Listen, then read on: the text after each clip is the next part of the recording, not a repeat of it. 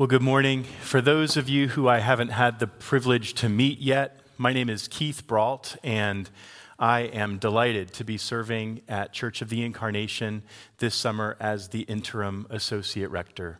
And it's good to be with you this morning.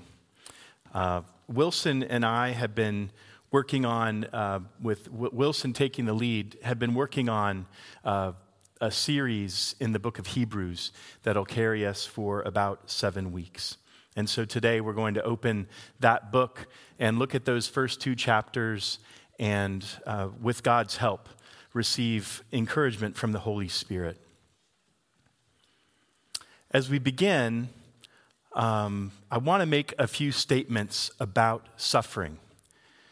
As we gather here once again in person, as we've all been through what, for most of us, has probably been one of the most difficult and trying uh, year and a half, year and three months um, of our lives for various reasons.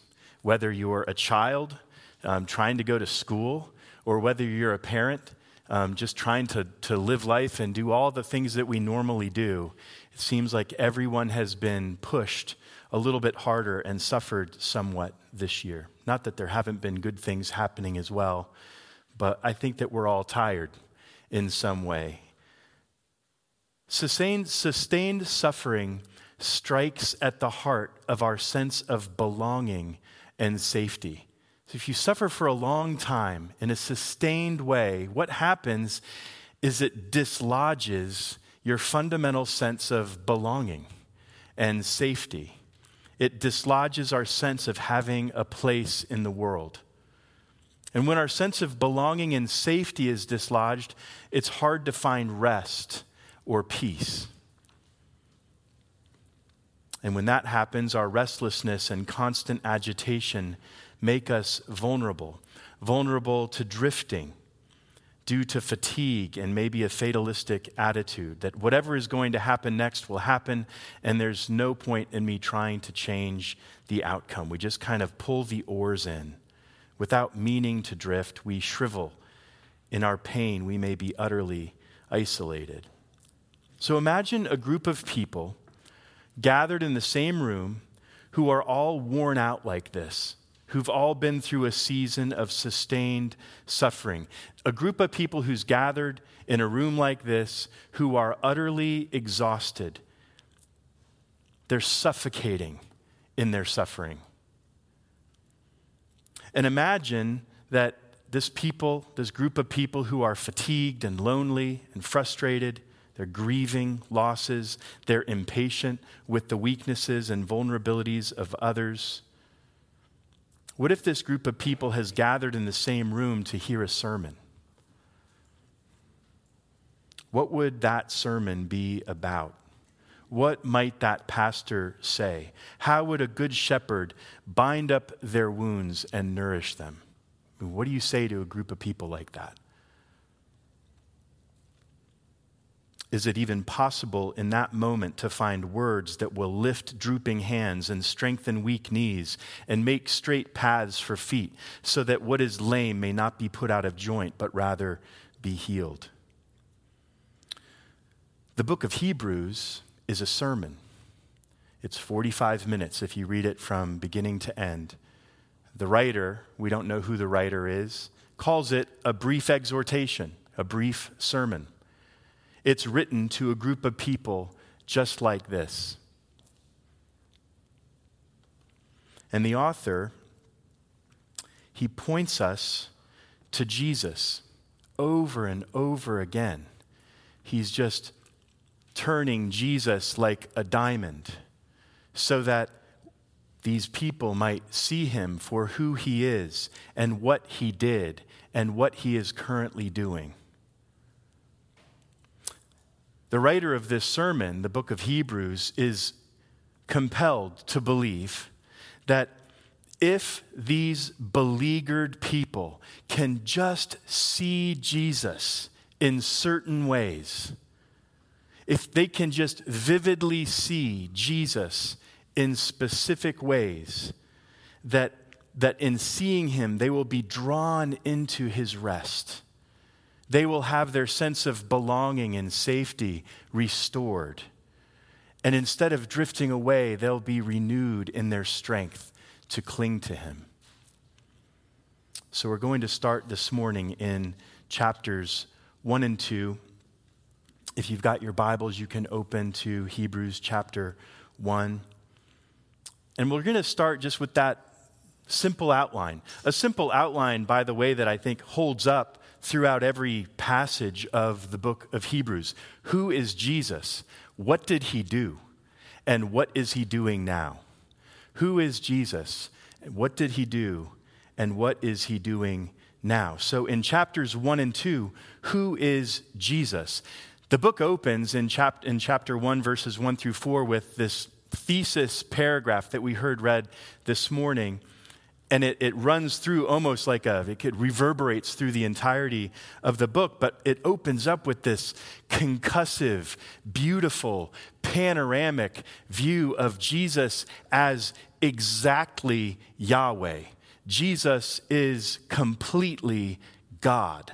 That's the first thing that we see about Jesus. That's the first thing that this sermon writer wants us to hear. Long ago, at many times and in many ways, God spoke to our fathers by the prophets. But in these last days, He has spoken to us in a different way, not mediating His word through a prophet that He appoints and calls and, and gives a message to and sends out to deliver it.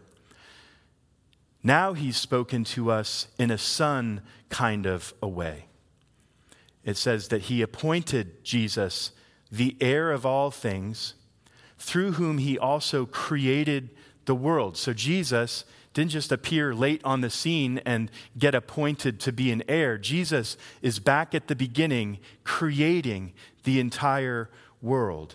He is the radiance of the glory of God, listen, and the exact imprint of his nature. Jesus is completely God.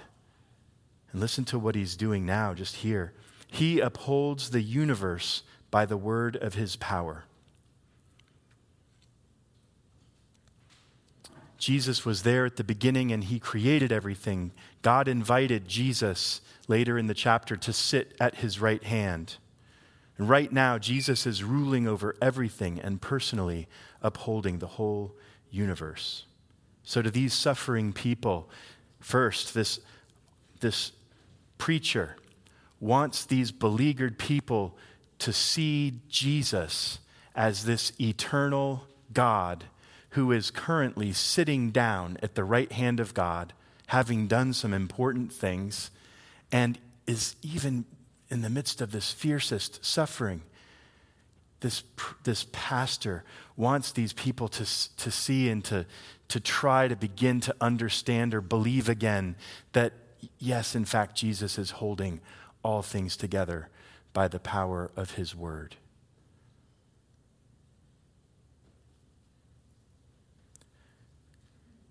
Jesus understands Yahweh because he's the Son of Yahweh. Jesus has natural conversation with Yahweh because he is the Son of Yahweh. Jesus can freely approach Yahweh in any circumstance because he is the Son of Yahweh, because Jesus is God. Some of my children are going to be here at 10:30, Henry and Peter and Oliver. They're humans because they're my sons and I'm a human. Jesus as God's son is God because he's the son of God. So there's this natural, free, uninhibited connection in terms of their nature. In chapter 2, if you flip over, the concern in chapter 2 is the other side of the coin. Jesus is completely Yahweh in chapter 1. In chapter 2, this pastor wants to say, but he's also completely human. He's a person just like you. He's exactly a person just like you. It says in verses 11 and 12 He who sanctifies and those who are sanctified all have one source.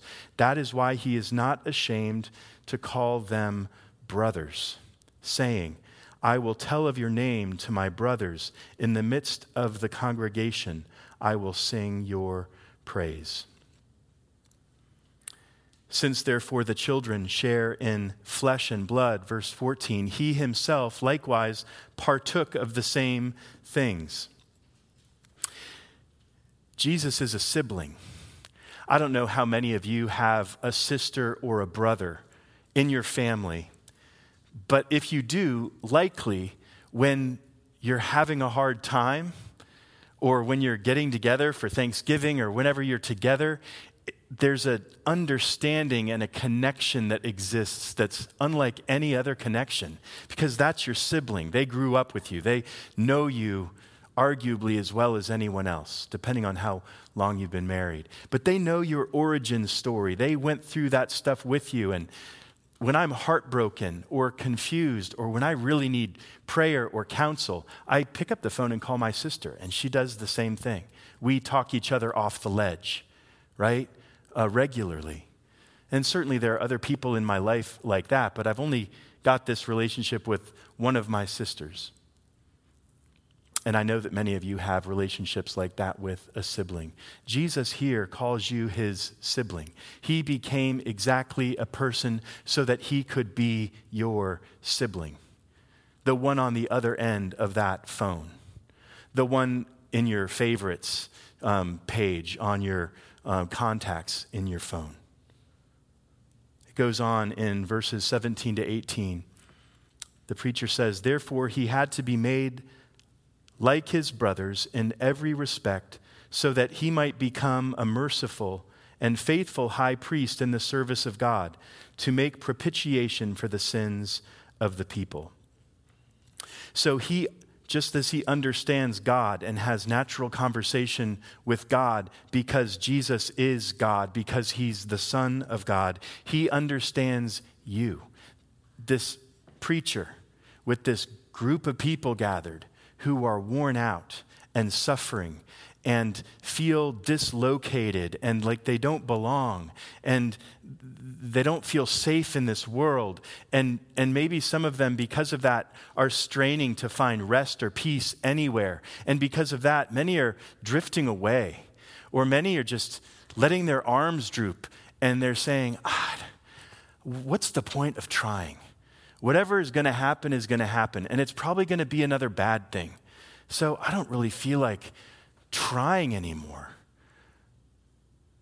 These people who are gathered together, this preacher, for whatever reason, right out of the gate, wants them first to see that Jesus is God. He's right there next to God. And He's exactly you. He's one of your siblings. And He understands you. And He has natural conversation with you because He's your sibling. He's the Son of God, but he's also a Son of man. That means that you don't have to hide from Jesus any more than I have to hide from my sister. You don't have to lie to Jesus. You don't have to put up a good front. You don't have to lie to yourself in order to maintain some facade of a relationship with Jesus. The writer of this sermon in the second chapter obliterates all that and says, Jesus is right there in your foxhole. Jesus grew up with you. Jesus was there when you were made. Jesus has been there next to you all along, and he's not ashamed to call you sibling, brother, sister we can have a natural conversation with Him about our fatigue and our loneliness and our depression, our frustration, our conflict, our failures, our grief, our loss, our shame. He shares in our flesh and blood. He himself has suffered when tempted so that he is able to help those who are being tempted. He's felt the strain of all those vulnerabilities that we feel. So, in terms of belonging and safety, the author of Hebrews shows us that Jesus, who exactly represents both parties. He secures our safety with God and our rest and our peace. That's what we're going to look at next. So, this is who Jesus is. He's exactly God and he's exactly human. But what did Jesus do? What did Jesus do that's so important, that's at the headwaters of this sermon of Hebrews? Jesus did the work of a priest. In chapter 1 and throughout the book, uh, the theme is Jesus did the work of a priest as one who can perfectly represent both parties, as one who can exactly represent both parties. Jesus did some things that bring these two parties together and eternally secure a peace and a rest for everyone who's included in this. We heard uh, at, in the Exodus passage a couple of times referenced, maybe you remember this, these, in all this detail about the colors of these threads and these garments that sound beautiful with all the cobalt and red and gold. On the shoulder um, of the priest's garments, the shoulders, there are these 12 stones, six on each shoulder. And on those stones are etched the names of each of the tribes of Israel, right? But then later on, um, in the same passage, we read about this breastplate that had, I think, three rows of four or four rows of three, however it worked out. Maybe it was four rows of three. Um, of these beautiful, precious stones. And on each of those stones also was etched, like a signet, it said, the names of all the sons of Israel, so that whoever's appointed as the high priest puts this thing on or these things on. And every time they go into the holy places where the, only the priest can go, what's that priest doing? Is that priest alone? The priest is carrying all of the people of Israel, right, on, on, on behalf of, of whatever this offering is, representing all of his brothers and sisters.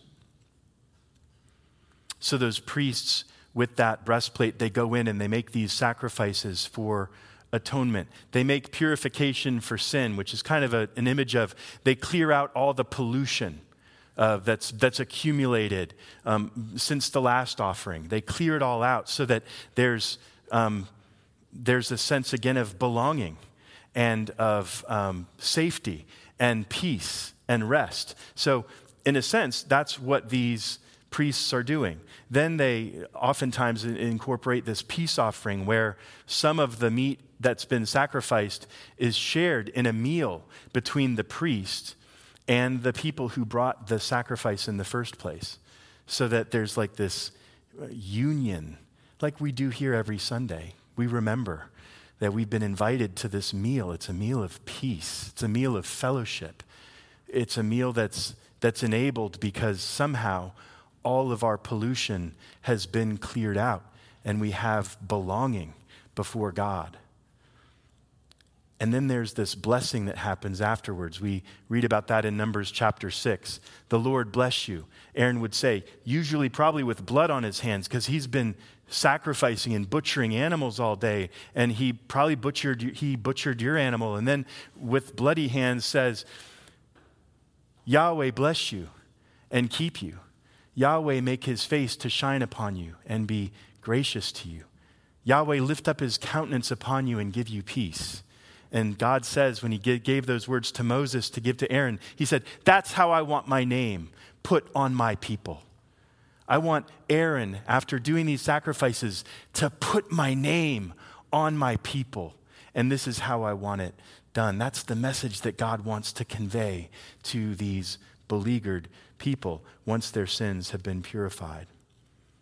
These priests offered sacrifices constantly. Of all the furniture that we read about in the Old Testament when the tabernacle is being described, there's no chair for the priest. The priest never sits down. There's like everything else that you can think of, but there's no chair. There's a table, but there's no chair. So Jesus, in verse 3 does this work as a priest. it says, He is the radiance of the glory of God in, in chapter 1 and the exact imprint of his nature, and he upholds the universe by the word of his power. After making purification for sins, he sat down at the right hand of the majesty on high. There are different verb tenses that convey different kinds of actions. Like in Ephesians, when Paul says that we are to be filled with the Spirit, it's like be filled right now with the Spirit, but keep on continually being filled with the Spirit. Never stop being filled with the Spirit. But there's another verb tense that's that's a past tense that has an end point. Like, okay, I did that and it's done. Like Aaron uh, Cook was in here earlier making coffee that we can enjoy after the service is over. Aaron made the coffee, right? That's another verb tense. He's not continually making the coffee, right? He would not probably say yes to that job, right? It's a one and done. He gets here early, he makes the coffee, then he can go home and hang out and um, have a cup of coffee himself on his porch, and then join us at 10:30. But he made the coffee. That's what Jesus did. This isn't how um, offerings were done in the Old Testament. They were constantly being offered. But when Jesus made purification for sins, it's like this thing that he did one time. It's this single offering. It says in 10 verse or verse 14, for by a single offering he has perfected for all time those who are being sanctified. Having made purification for sins, he sat down he sat down. The only other place in Scripture where I can think of that, where this activity, like he sat down and he's still sitting down, happens is in creation. And in fact, in chapter 4, verse 10, the writer, the, the, the preacher, talks about creation and talks about God resting. And that's what we should think about here. Why did God rest on the seventh day? I mean, for lots of reasons, but one reason is there's nothing else to do. Uh, he worked for six days. He looked around and he was like, This is great. This is really, really good. Like the squirrel eye, that's good. You know, like I don't need to do anything to tweak it.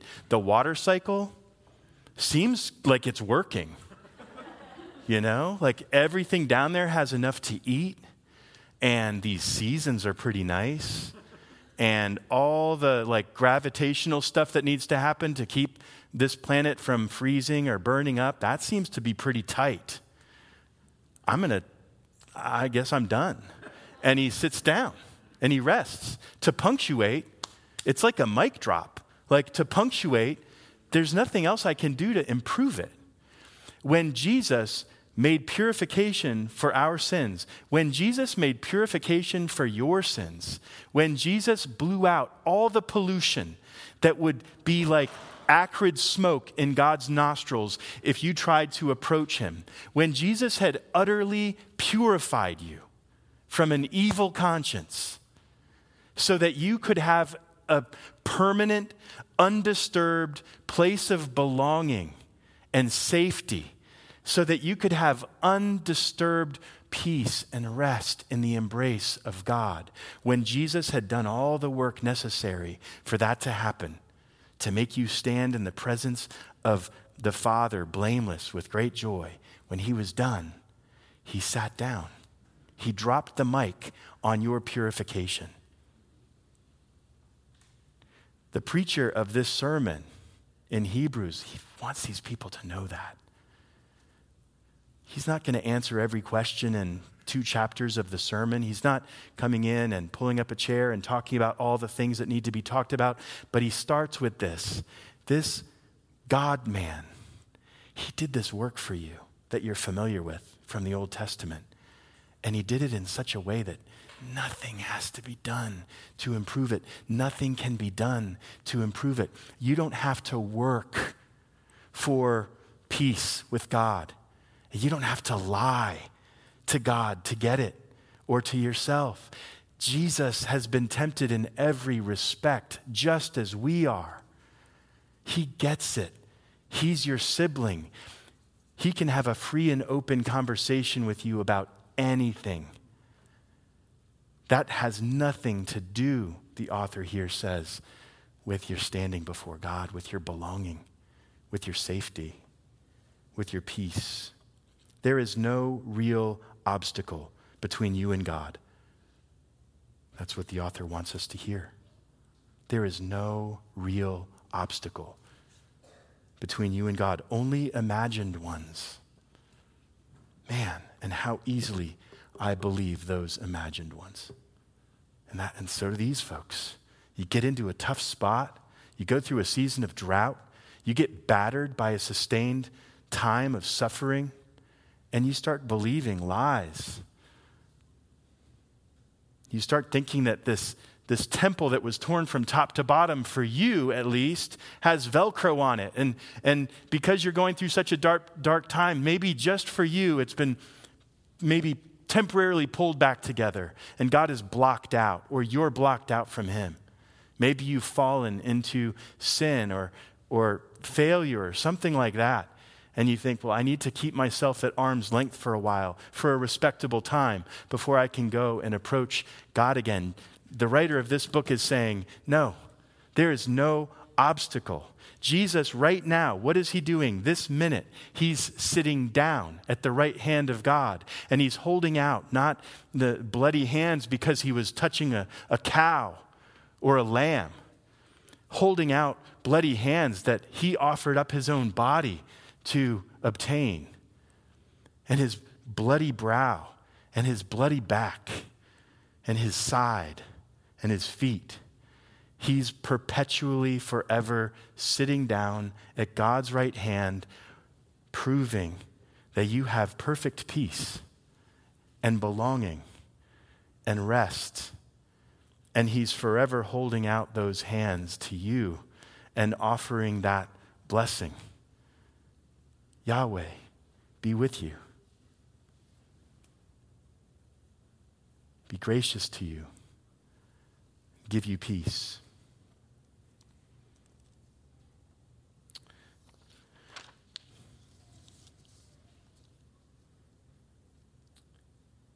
the author of this sermon, this pastor, as these folks gather, he's burdened for these folks because he sees them in their pain. But he's persuaded that if we can just see Jesus clearly in specific ways for who he is and what he's done and what he is doing, that that alone will draw us back in to a place of belonging and rest and a place instead of drifting from him or thinking of him as work to do that we'll be able to let our guard down and come and love him and cling to him in the name of the Father, the Son, and the Holy Spirit. Please stand.